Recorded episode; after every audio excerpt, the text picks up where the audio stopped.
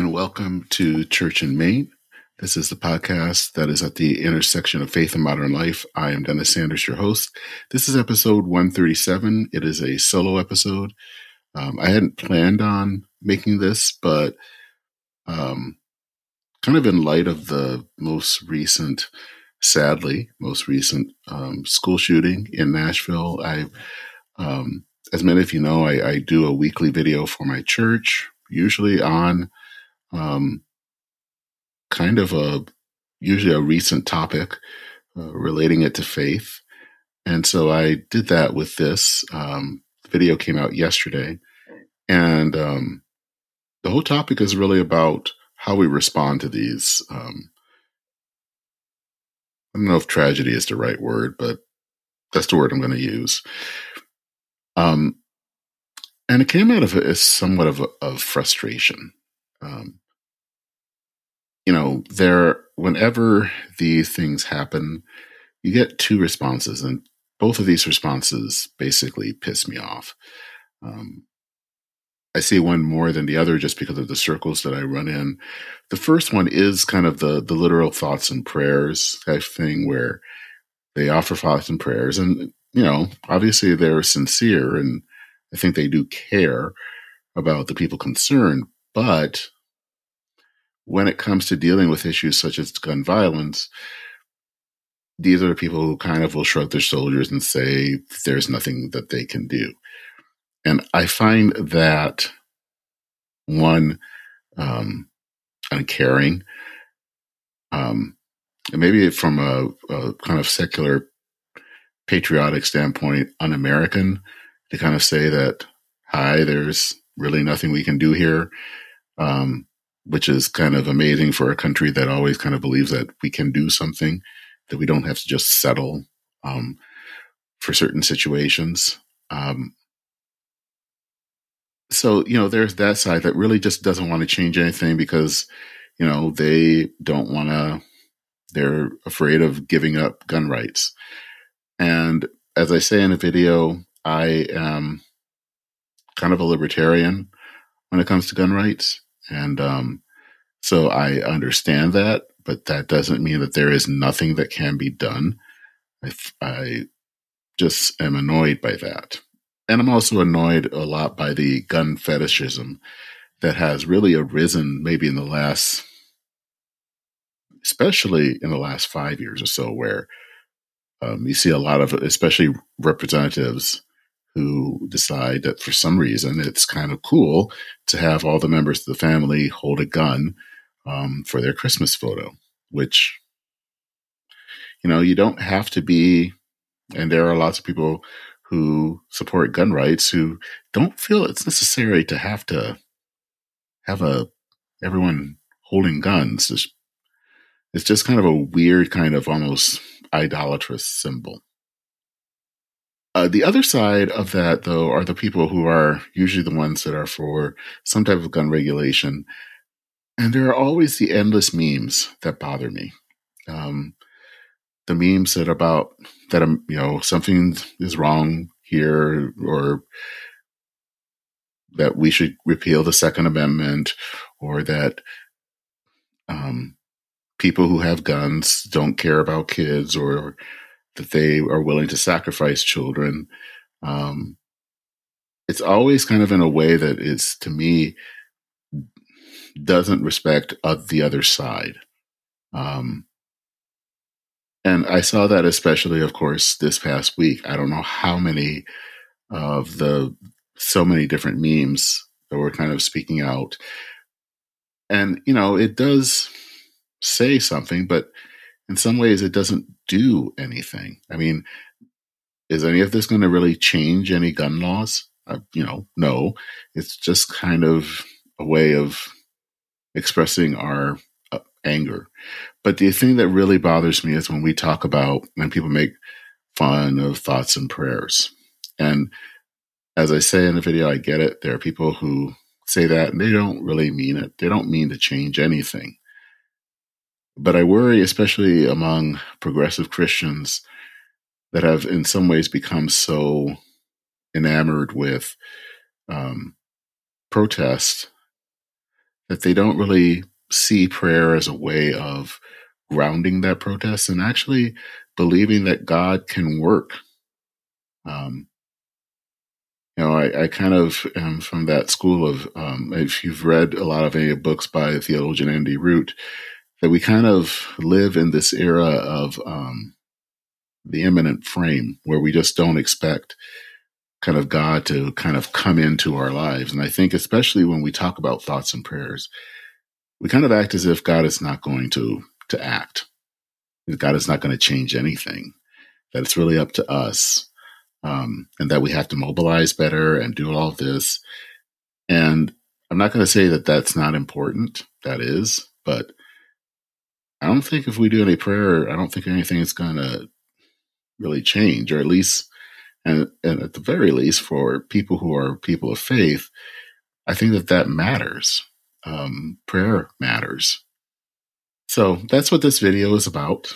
And so I will let you go ahead and listen to it. And I will shut up. And here's the video.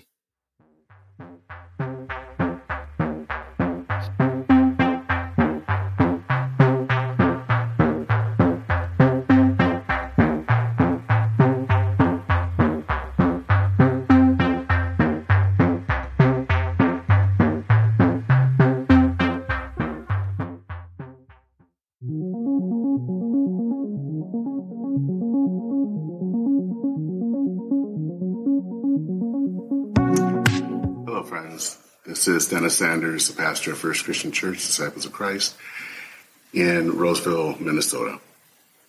Hope you're having a good week. Many of us saw this photo earlier this week. It was taken by a photographer of the Tennessean, which is the daily newspaper for Nashville. It's one of those photos that speaks volumes, and probably will be a photo that will be etched in our memories for decades. It's a photo of a young child in distress, looking out of the window of a Metropolitan Nashville school bus. The photo was taken at Covenant Presbyterian Church and School after yet another school shooting took place earlier this week on Monday, leaving 6 people dead, including 3 nine-year-olds. Now, before we go any further, I want to be honest here and share where I'm coming from, especially to state my own views when it comes to guns. I don't own a gun, haven't fired a gun, but I tend to be a civil libertarian, especially when on social issues. So I do respect the Second Amendment. I believe that there are many people out there who own guns and use them responsibly. And I think too often we forget those people exist. That said, I also believe that a right isn't a license. Doesn't mean that we can do whatever we want. As Christians, we have responsibilities as well. And I believe that there should be laws and regulations when it comes to guns. After all, guns are powerful, they're potentially destructive weapons, and so they have to be used with care. And governments, as much as they must ensure the people have the right to bear arms, must also make sure that that right is not used to harm others. So that's where I stand. But I want to talk about how we usually respond to tragedies like this. One of the things that we usually I hear about, especially in my cohort and the people who are mostly watching this, who are mainline Protestants and progressive Christians, is really how much we tend to say with derision the words or the phrase thoughts and prayers. We always come out about that because it's this belief that people use prayers as a way of delaying action or maybe not wanting to deal with the issue at hand. And I think that those criticisms are legitimate. Congressman Andy Ogles, who represents Nashville or parts of Nashville, actually even said the words in immediate hours after the tragedy of thoughts and prayers. But he also said that there was very little that Congress or could really do in light of this tragedy. It doesn't help that he also got into trouble because there is a photo of him at Christmas time, along with the rest of his family, all holding guns. I think that this is expressed by the theologian Miroslav Volf, and his quote actually showed up on a lot of memes and social media, when he says, "There is something deeply hypocritical about praying for a problem you are unwilling to resolve." So, yes, people can use prayers in a way that is a placebo, when it doesn't really solve the issue. But it doesn't mean that prayers are useless. In fact, Christians should not use prayer as a substitute of action, but they need to use it as the basis of action.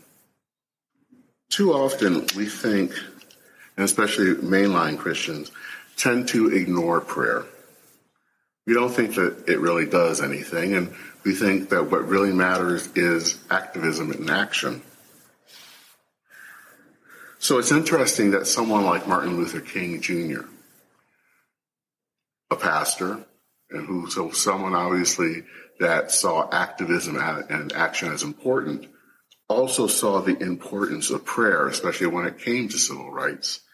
A quote that is attributed to him says, "To be a Christian without prayer is no more possible than to be alive without breathing."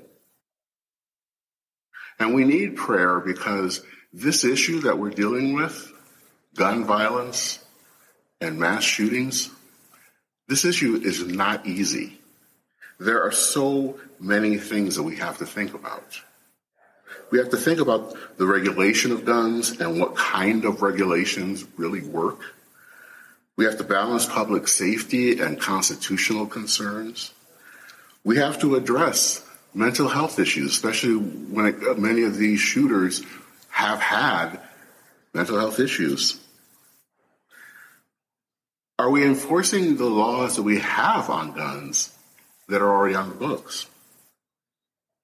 And how do we deal with a culture that has started to fetishize and idolize guns?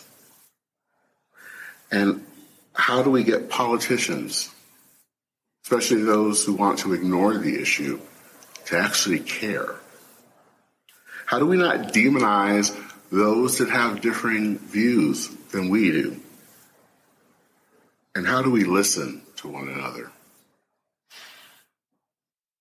When I look at this issue and all the challenges that we are facing, and then I remember that photo of that child crying, I am totally reminded that we need to pray. We pray because we can't do this on our own. These challenges are great. We are facing what is truly a great evil in our world. And as followers of Jesus Christ, we believe that God is the one that establishes justice in the land, and that it is God that goes before us and with us as that justice is established. I believe in a God that is active in our world. That's why I pray. And it is only through God that the impossible can become possible. Activism matters. But for Christians, for people who are followers of Jesus Christ, it must be grounded in prayer to the one that makes a way out of no way. New York Times columnist David French, who actually happens to live in Nashville, wrote this week that prayer is not the only response to a school shooting, but it needs to be one of those responses. This is what he wrote. "I do not for a moment think that prayer is the only response to a tragedy. But for me and millions of others, it is a necessary response. On that terrible day and that mournful night, when people I know were torn in two by unspeakable loss, I prayed with my friends and with my neighbors. I prayed that God would comfort the families of the fallen, that pastors and other caregivers would possess the wisdom to minister effectively, that families and friends would be aware of and respond to the troubled young people in their midst, and that lawmakers could also demonstrate the wisdom and, just as important, moral courage to enact policies that can make a difference. When we look at that photo of that young child, we need to ask ourselves, what do we owe them? What is our responsibility to that child and to the millions of children in our country? It's enormous. As we discern all of this, then we need to pray for our nation, for our leaders, those that we like, those that we don't like, that we all might have the courage to listen to one another and to craft policies that will answer that young child's cry. If we want to change things in our world, it means spending less time virtue signaling on Twitter or Facebook with a tweet or post, and spending more time on our knees in prayer. This coming Sunday is Palm Sunday. As Jesus entered Jerusalem, the crowd shouts Hosanna. And you might think that Hosanna is this kind of way of saying hooray, but it's not. In Hebrew, Hosanna means save us. In the wake of the Nashville shooting, may that be our prayer to God this week, next week, and in the weeks following, as we seek to answer that young child. Please, Lord, save us. Take care. I will see you soon.